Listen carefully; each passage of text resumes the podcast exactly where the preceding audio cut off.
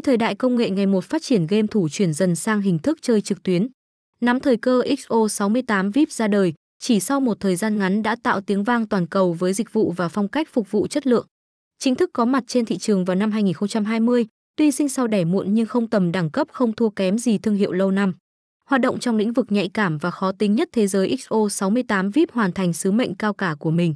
Tạo dựng một sân chơi an toàn, lành mạnh, văn minh, mọi dịch vụ đều đặt chữ tín và sự hài lòng của người chơi lên hàng đầu.